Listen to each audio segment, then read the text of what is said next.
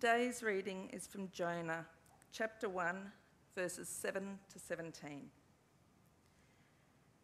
Come on, the sailors said to each other, let's cast lots. Then we'll know who is to blame for the trouble we're in. So they cast lots, and the lot singled out Jonah. Then they said to him, Tell us who is to blame for this trouble we're in. What is your business, and where are you from? What is your country, and what people are you from? He answered them, I'm a Hebrew, and I worship the Lord, the God of the heavens, who made the sea and the dry land. Then the men were seized by a great fear and said to him, What have you done? The men knew he was fleeing from the Lord's presence because he had told them. So they said to him, What should we do to you so that the sea will calm down for us? For the sea was getting worse and worse. He answered them, Pick me up and throw me into the sea so that it will calm down for you. For I know that I'm to blame for this great storm that is against you. Nevertheless, the men rowed hard to get back to the dry land but they couldn't because the sea was raging against them more and more. So they called out to the Lord, Please, Lord, don't let us perish because of this man's life, and don't charge us with innocent blood, for you, Lord, have done just as you pleased. Then they picked up Jonah and threw him into the sea, and the sea stopped its raging. The men were seized by great fear because of, of the Lord, and they offered a sacrifice to the Lord and made vows the Lord appointed a great fish to swallow Jonah, and Jonah was in the belly of the fish three days and three nights.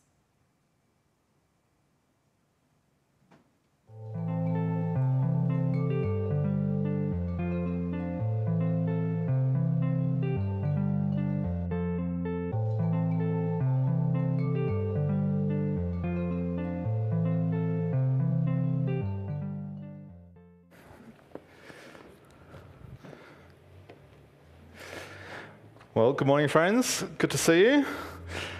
Or half of you at least. Um, hi, everyone online, whether you're watching this morning or later in the day. Um, it's great to be with you today as we uh, keep going through the book of Jonah. Um, yeah, welcome, Isaac. Good to have you here, mate. I had grand plans of showing Isaac around this morning and, um, you know, showing him the ropes, but the ropes this morning involved trying to help fix the sound desk, so we'll show you around later. And um, yeah, Jeff and Megan. It's been a, a long road. I feel like I've been part of Jeff's growth group for a while and kind of been uh, inching towards this point, and here it is. It's been great to have you as our church, part of our church family for a long time. Um, you've served in all kinds of ways. Megan's, you've been on team as a warden, and um, Jeff's just injected so much enthusiasm and experience to our scripture team over the last little while, and we go on. So great to have you guys here. We look forward to hearing how you guys settle in um, down the coast. And if you don't get the chance to, make sure, well, make sure you get the chance to say goodbye to Jeff and Megan uh, this morning. All right, we'll go turn to Jonah, but before we get there, let's think about some anatomy, biology for a minute. the appendix, right? It's a pretty funny little bit of your body, don't you think? Not much purpose to it that, that at least we know of. Just you don't give it a second thought until, of course, what? Until it launches its revolt. And suddenly, this small, insignificant thing becomes so dangerous, you need to get rid of it as soon as possible. You can end up facing serious illness or even death. Uh, hands up if you no longer have an appendix. It's a few, oh, is there only one or two? You'll know what we're talking about. Uh, it's like the terrorist sleeper cell of your body, don't you think? The unseen enemy, the danger that you don't know is there. And of course, dangers you don't know are there are the most dangerous kinds of dangers, aren't they? A few weeks ago, the appendix belonging to my wife um, decided to launch its attack out of the blue. Launch its attack. Now, at first, right, don't admit it, it's probably just gastro, something, something we ate, you know, everyone else is okay, but, you know, you're not, not okay. Uh, it's all right, though, we can handle it ourselves, but no, it was dangerous and she needed saving, didn't she? I'm really grateful for um, our medical services for hospital um, just down the road. Um, it's really, really grateful for that. And then poor old me, right? I was left with four kids. and a Christmas show to pull off in the, coming week. And I didn't want to admit it, but I needed saving too. And I'm really grateful, uh, especially for our, church family who looked after my kids and fed my family and uh, worked hard to pull off a great Christmas show in that week as well. Um, we needed saving, we needed help, rescue beyond ourselves. And we kind of don't like it because, you know, Ellie and I, we like being in control. I'm sure you can, you know, uh, uh, feel the same way too. We like being in control. But just reminded us again how little control we have uh, in life, how little control we have. And perhaps this past year, 2020, as we've kind of shut the door on it, um, has reminded us how little control we have too. It really was the year of the hidden enemy right underneath our mask covered noses as the invisible virus continues to wreak havoc on our freedoms, our communities, um, our families, the health of many, wreaking havoc the world over. I kind of thought we were on like a bit of a good trajectory, but here we are, many more online uh, today, uh, everyone back in masks. We're holding out for salvation.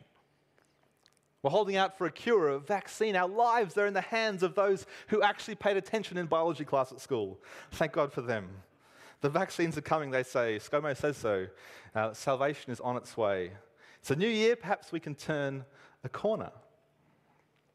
Wonder what your hopes are for 2021. Maybe it's the year we can get a bit more control, you know? Um, back on track with our habits and our diets and finances and exercise and parenting, whatever's been slipping in this last year that we'd rather forget. But today, actually, as we look at the book of Jonah, we need to resolve, make a New Year's resolutions, not to hold on to control, but to give it up. So we need to put ourselves in the hands of someone else, not in the hands just of the, the biology nerds or the politicians, but in the one who is strong, stronger than any hidden danger, who's dealt with the greatest danger any one of us could ever face. And it's really important because, like me, you probably like being in control. It's your natural state. We don't like feeling helpless, but giving up this control is our path to saving. Now, we're going to um, jump back in, I keep wanting to say dive back in, into the, the story uh, as we uh, left it um, last week. We are going to just do a little recap. We're going to look at it from the point of view of the sailors in the boat. The sailors uh, in the boat. We're going to see how this story echoes into the biggest story of the Bible uh, how it shows us the power and the beauty even of Jesus. Um, uh, and we're going to think about what this means for us, the hidden dangers we face as we look uh, at, at Jesus, the God with us, the one who can save. So, where were we last week? So, Jonah the prophet, um, if you remember the story, he'd been told to get up and go. Get up and go preach to the great city of Nineveh. Nineveh, the, the kind of the superpower enemy empire city. But instead of getting up and go, he goes down to the port, heads on a sh- ship to whoop whoop, and he goes down, down to the bottom of the ship and falls deep into a deep sleep. God says, Get up and go. He goes down and says, No. But for the sailors, right, the sailors heading out from Joppa, uh, this, uh, you know, it's, it's kind of a normal day at the office. These guys, they're paid to transport goods across the Mediterranean. They do it all the time. Uh, sometimes people catch a ride on their boats, and that's fine as long as they stay out of the way and let them get on with sailing the ship. They check the horizon, look at the forecast, should be smooth sailing, literally. But it's the danger under their noses which is just about to get them. Suddenly, from nowhere, great Wind whips up, a storm crashes over the boat, the wooden boards beneath their feet, which have crossed this sea thousands of times. These boards are straining and creaking, and the sailors were fearing that their ship is going to break up at any moment. This is a storm like none they've ever seen. We're too heavy. We're taking on water. Well, we've got to throw the cargo over the side. Throw the cargo over the side, I'm not going to get paid. Would you rather get paid or die? Just do it. All hands on deck. Throw the stuff over. Pray to your gods, right? Everyone do something. Pray. This is a storm like no other. The gods are angry with us. Hey, you down there asleep, get up, pray to your God. Make yourself useful. Call on your God. Maybe He will listen. Maybe we will live. And the storm rages, right? They do everything they can in their own power and control to save themselves. They've rolled the sails up, they've chucked the cargo overboard. Nothing left they can do. They get under the deck, into the hold, into the cabins, close the hatches, and pray. And as they're there huddled below the deck, despairing of life, we pick up that story in verse 7. Come on, the sailors said to each other, let's cast lots. Let's, you know, let's do something uh, a random thing to help us see who, whose issue this is. Uh, then we'll know who is to blame for the trouble we're in. So they cast lots, and the lot singled out Jonah. God allowed Jonah to be chosen as the one to blame. Then they said to him, Tell us, who is to blame for the trouble we are in? What is your business? Where are you from? What is your country? What people are you from? As Ryan talked about last week, uh, people in those days had a very strong sense of this is the God for this land, or for this land, this is the God of the sea. Uh, uh, and so, which God have you upset? But as Jonah answers them and what he knows of God, he sees how futile it is to try and run from the true God. He answered them, I'm a Hebrew. I worship the Lord, the God of heavens, who made the sea and the dry land. He says he worships, literally, he fears. Fears the Lord who made it all. The irony is, right, he doesn't fear him nearly enough. The sailors have an appropriate reaction. Verse 10 The men were seized by a great fear and said to him, What have you done? So the men knew that he was fleeing from the Lord's presence because he had told them. So they said to him, What should we do to you so that the sea will calm down for us. For the sea, believe it or not, was getting worse and worse. Now you've got to picture this conversation happening in the right place, don't you? This is not a relaxed conversation over a cup of coffee. Oh, why do you think the storm's happening? It's not a courtroom. No, no, they'd, be yelling to be heard over the roar of the ocean and the wind. If they were below deck, it would be dark. They'd be pitching and rolling. A lantern wouldn't stay alight. They're, they're terrified, right? Positive they're going to die. You're running from your God? And you said he made the sea. We're in the sea. Not, and the land and everything. Are you crazy? Now, they're sailors. I'm sure their language would have been a bit stronger, but you know, you get the idea. Well, what do we do to you to make this stop? Jonah has a moment of clarity. He says, Throw me overboard, he says. Throw me overboard. It's my fault. The storm will stop. Throw me over. If I die, you will live. My death will give you life. My death will give you life. Throw me overboard. Now, hang on. Just hit pause for a moment on the story. Just turn the, the, waves off for a moment. I'm not sure to make, not sure to make of this moment of Jonah. Because uh, it could be right. It could be a moment of clarity where he goes, "Oh yeah, I've, I've, I've done the wrong thing. He sees the errors of his ways. He understands the gravity of what he's done.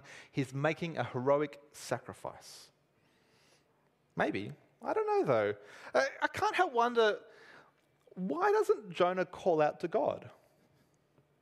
Why doesn't he cry out to God? Why doesn't he say, Lord, I'm sorry? Why doesn't he beg for mercy? Why doesn't he just say, All right, okay, I'll go to Nineveh. Please stop the storm? Surely that'd be worth trying first. Because he sees God as the powerful one. He sees God as the powerful one, but he doesn't kind of see him as the one he can cry out to and repent to. Look, this guy's a prophet.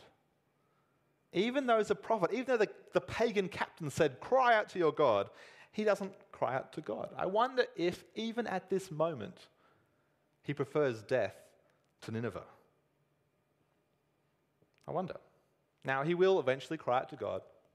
He'll eventually say sorry, but it'll take something, take something worse than death to get into that point. We're going to get to that next week.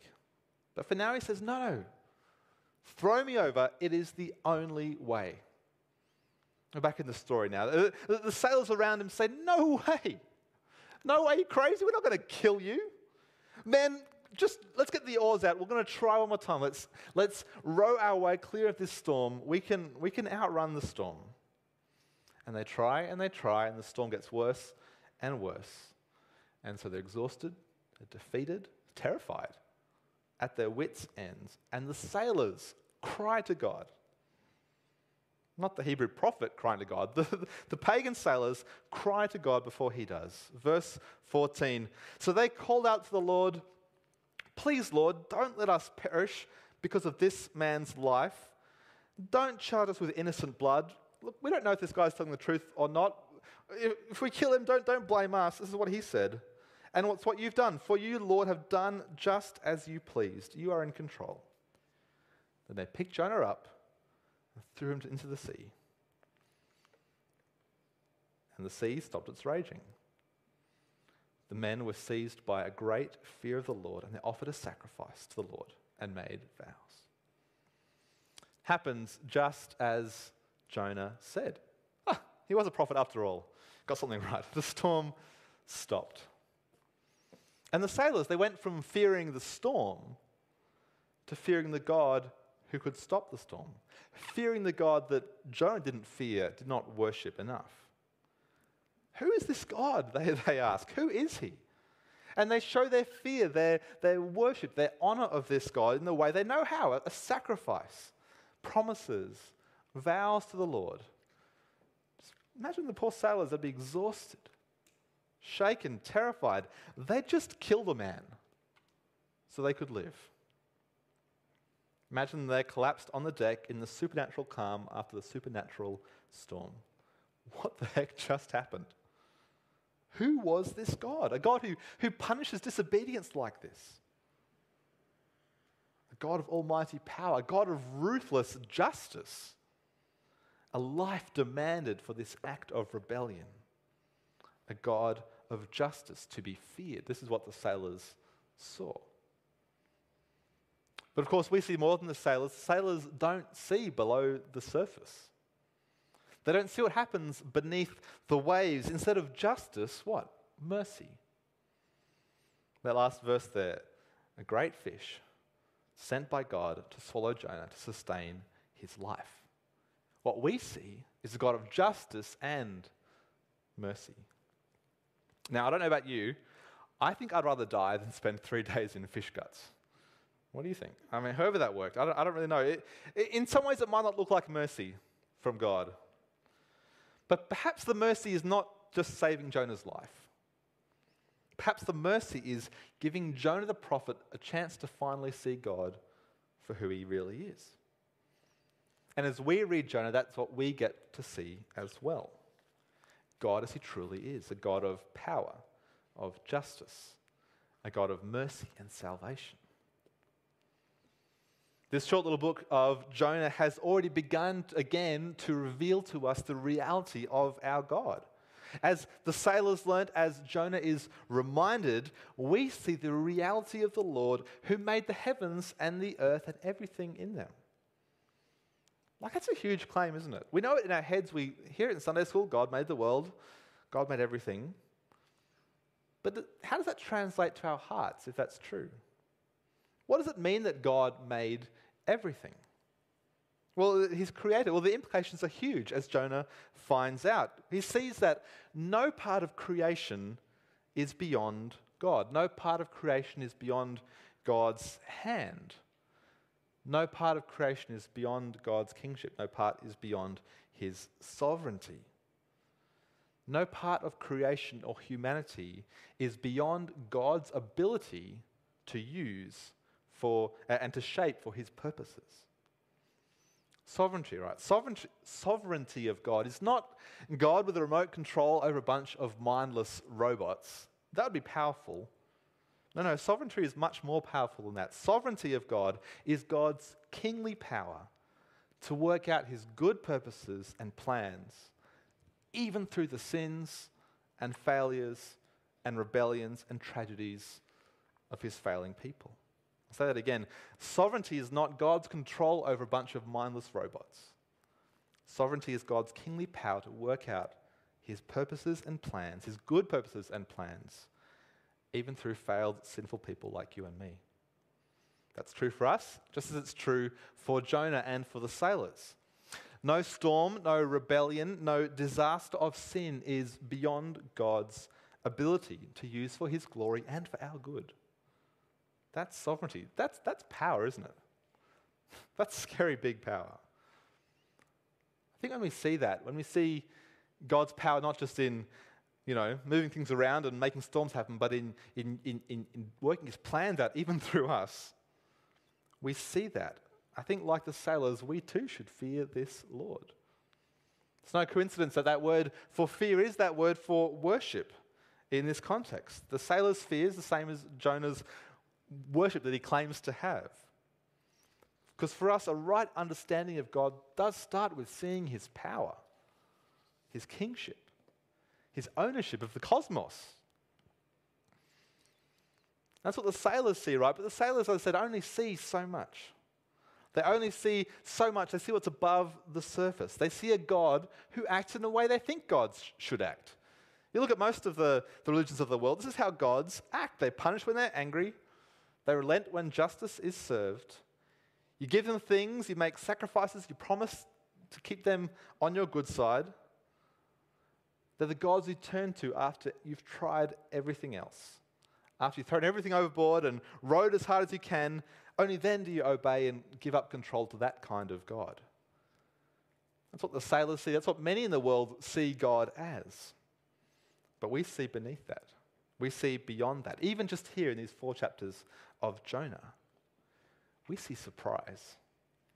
We see the surprise and scandal of a God who doesn't treat people as their sins deserve, as they deserve.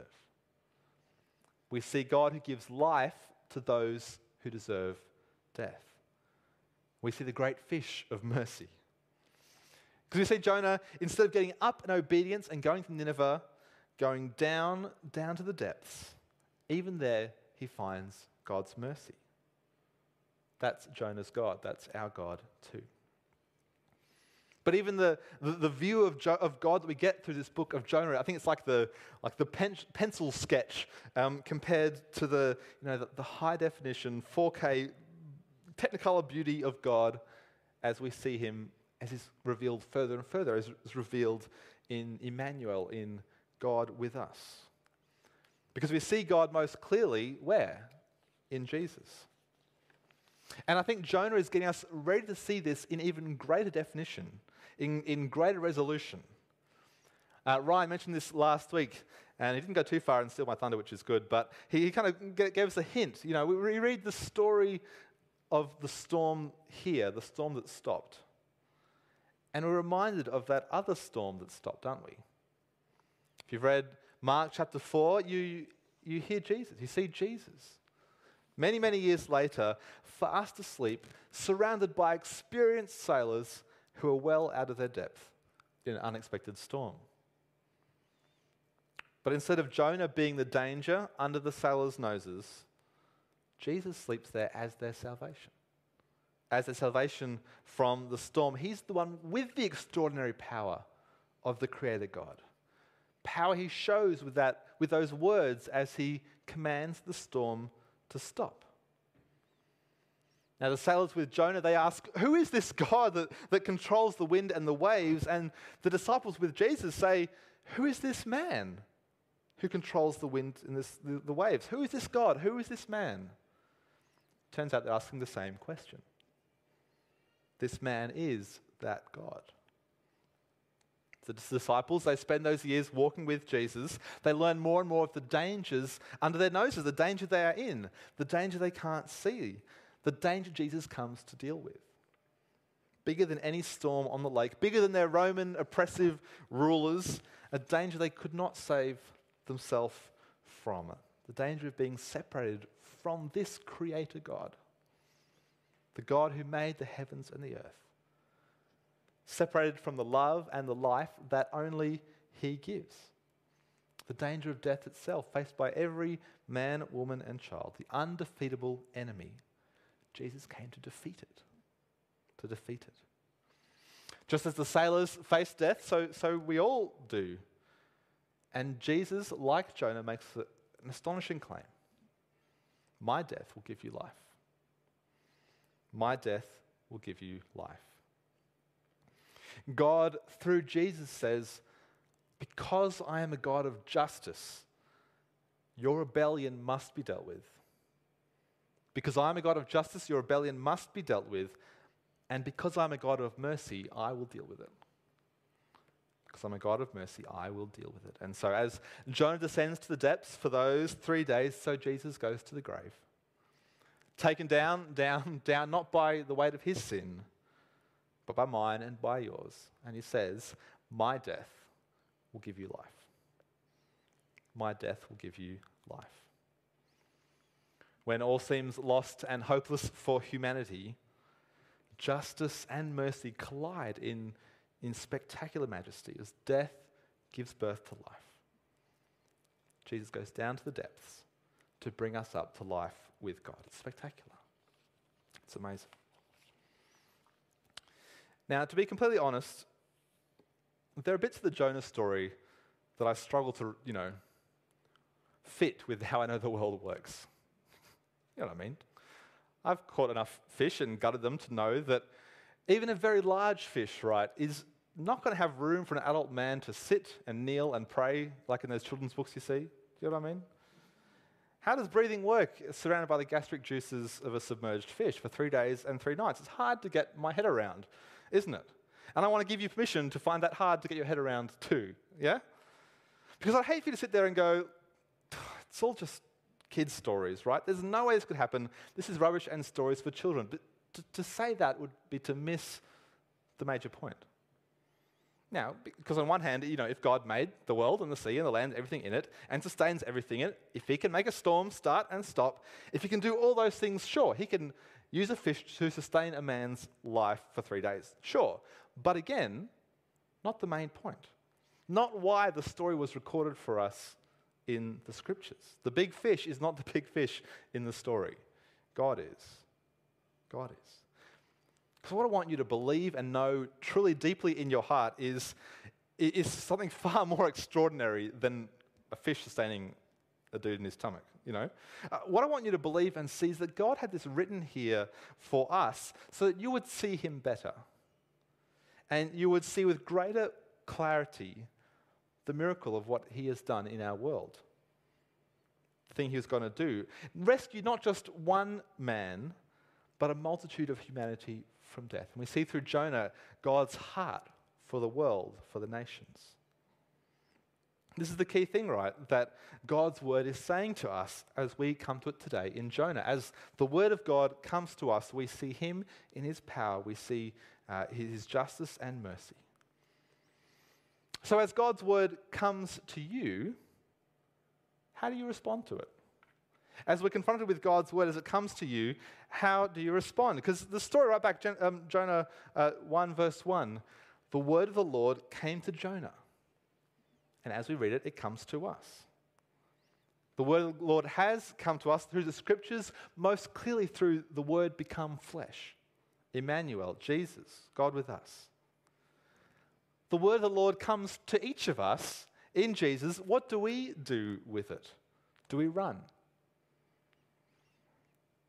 For some, perhaps, like you're like a bit like Jonah, your natural inclination is to run openly from Jesus, to close your eyes to the, to the dangers and, and, uh, of sin and death, to catch the boat in the opposite direction to God and sleep through the storm. That may be you, it may have been you in the past. If that's you, you need to remember that God, if God is who He says He is, there is no way you can run from Him. That sounds kind of scary and negative, but much more comforting, is that there's no way that you can run, no depths, no failures, no sins, no mistakes that He can't rescue you from. You can't run to a place where God will no longer love you. You can't go to a place where His mercy cannot reach. He's been to the depths, He can rescue you from there. There are those of us who run openly from God. But odds are, we're sitting here, sitting in church, watching online. That's not how we run from the Word of God. Perhaps when the Word of God comes to us, we run a bit more like the sailors do when the storm hits. I got this.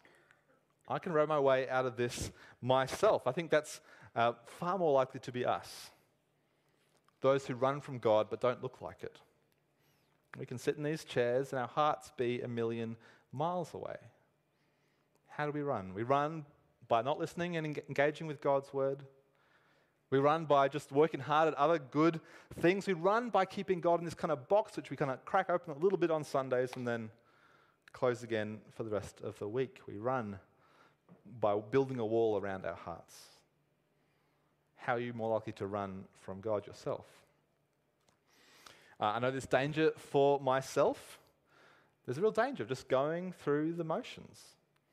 Uh, as, a, as, a, pastor, I've got ex- responsibilities most Sundays, multiple services. And I think it's really easy for me to work at curating your spiritual experience, encouraging your relationship with God, providing opportunity for your connection with each other. I mean, what an amazing job. That's a great job to have, isn't it? Excellent. But as my responsibilities increase, as they're going to do in the next little while, what a tragedy, right? If, if, if in my prophetic and pastoral role in, in sharing God's word, what a tragedy if I'd be like Jonah and forget to cry out to God even as I talk about him. We, don't want to lead. I don't, want to lead by giving you opportunities for worship and prayer and confession and being shaped by God's word at church. I want to lead by worshiping, by praying, by confessing, by being shaped by God's word myself. That's how I want to lead. And that can be, that can be tricky, right?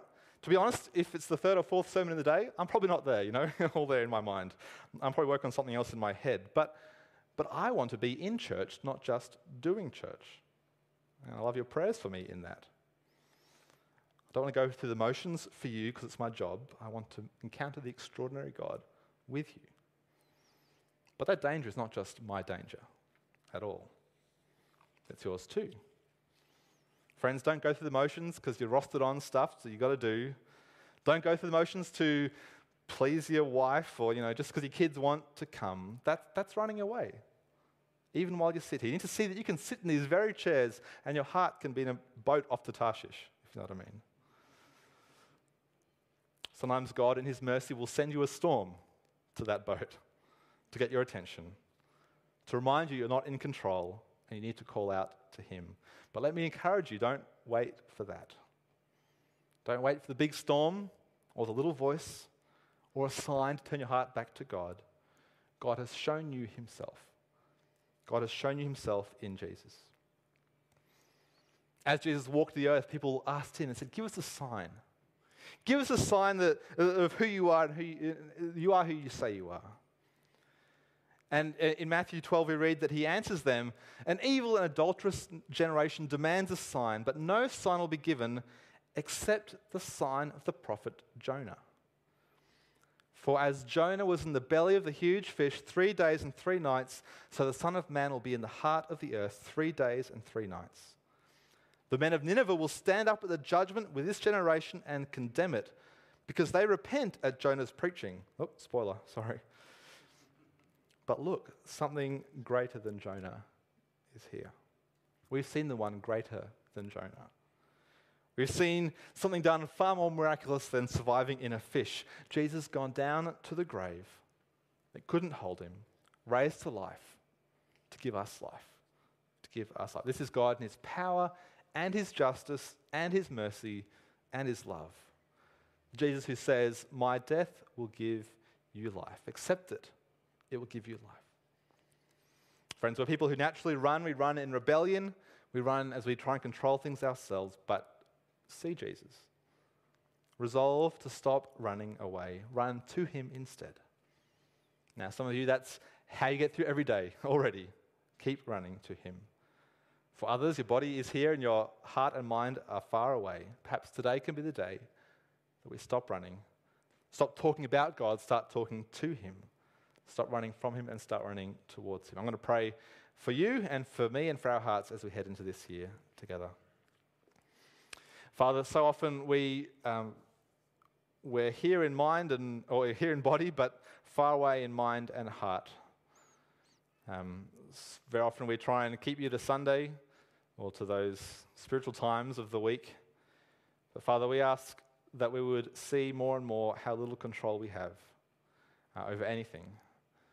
Father, we pray that we would see you not just as the God of, um, of, of, justice and power, the scary God in the sky, but the, the God who's come down to be with us, to show mercy, to show compassion, to show love. For those of us who feel too dirty or too far gone to, to know your love, uh, please remind us and show us that Jesus went to the depth to reach, to reach us, to reach us wherever we're at. Father, I pray for each of us that we will stop running from you and run towards you, not just this year, but for our whole lives and into eternity. We pray this in the great and powerful name of Jesus. Amen.